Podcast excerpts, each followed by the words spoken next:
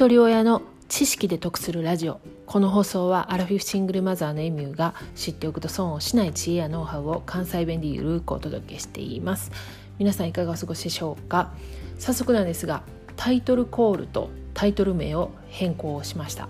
今まではずっとお金で得するラジオっていうタイトルにしてたんですけれどもお金の配信ができてないっていうのがもうずっと引っかかってましてお金の配信を諦めてもう番組名を変更することにしました。また時々お金に関する情報も配信したいと思いますんで引き続きお付き合いください。この番組名やタイトルコールテーマとかあとコンセプトなんかはリスナー側からすると些細なことだと思うんですよね。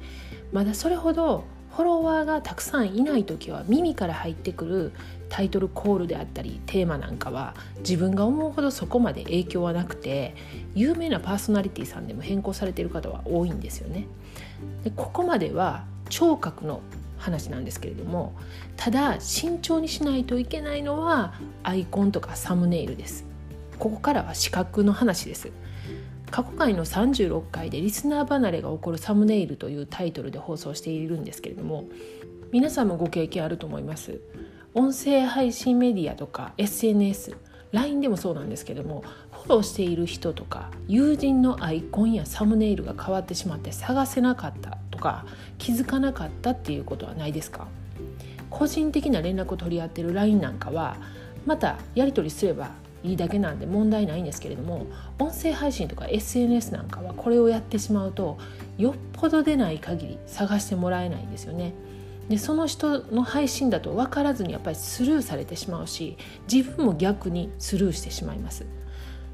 そうなるとせっかくフォローしてくれてるフォロワーさんとかリスナーさんが離れてしまうっていうことにつながるんですよね。もちろんこの配信者さんは配信のテーマごとにサムネイルを変更するということが定着している配信者さんもいらっしゃるんですよね。例えば毎日お料理系の配信してるとかそういった画像がアップされるっていうのをもうすでにファンの方フォロワーさんが知ってる人はそういうのでも問題ないんですけどもそうじゃない限りやっぱりこのサムネイルとかアイコンを変えるっていうのは致命傷にもなりえます。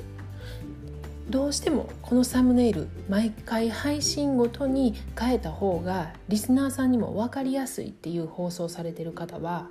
同じテイストにするか共通のロゴを入れておくことで誰の配信かっていうのが分かりやすくなります。今回私自身の番組名とタイトルコールを変更しましたそれに伴ってサムネイルも若干変更しています。でもデザイン自体はそのまま使ってますのでほぼほぼ変更はありません。もしよかったらサムネイル覗いてみてください。ずっとあのウェブ制作のお仕事してきたんでサムネイルやバナーアイコンロゴなんかも制作してきました。もし何かね困ってることがあればお気軽にコメントやレターお寄せください。お役に立てるかと思います。今日はゴールデンウィーク最終日という方もいらっしゃると思うんですけれども子どもの日あいにく大阪は雨でもちろんこの緊急事態宣言も重なって外出することはできないんですけれども先日から息子と一緒にちょっとパン作りをしています。私も昔よくパン作ってたんですけどもうここ10年ぐらいずっとパンを作ってなくて久しぶりに作ったんですけどやっぱりね自家製って美味しいですよね。もう焼きたてを食べれるっていうのが本当に醍醐味でその焼きたてを食べたいがために熱いのを我慢して食べてたらもう口の中皮めくれてえらいことになってるんですけれどもそこまでして焼きたて食べやんでええやん言われてるんですけどね。今日はその小麦粉がまだちょっと残ってるんで子供が喜ぶねピザでも一緒に作って楽しみたいなと思っています。では最後までお聴きいただきありがとうございました。今日も笑顔で。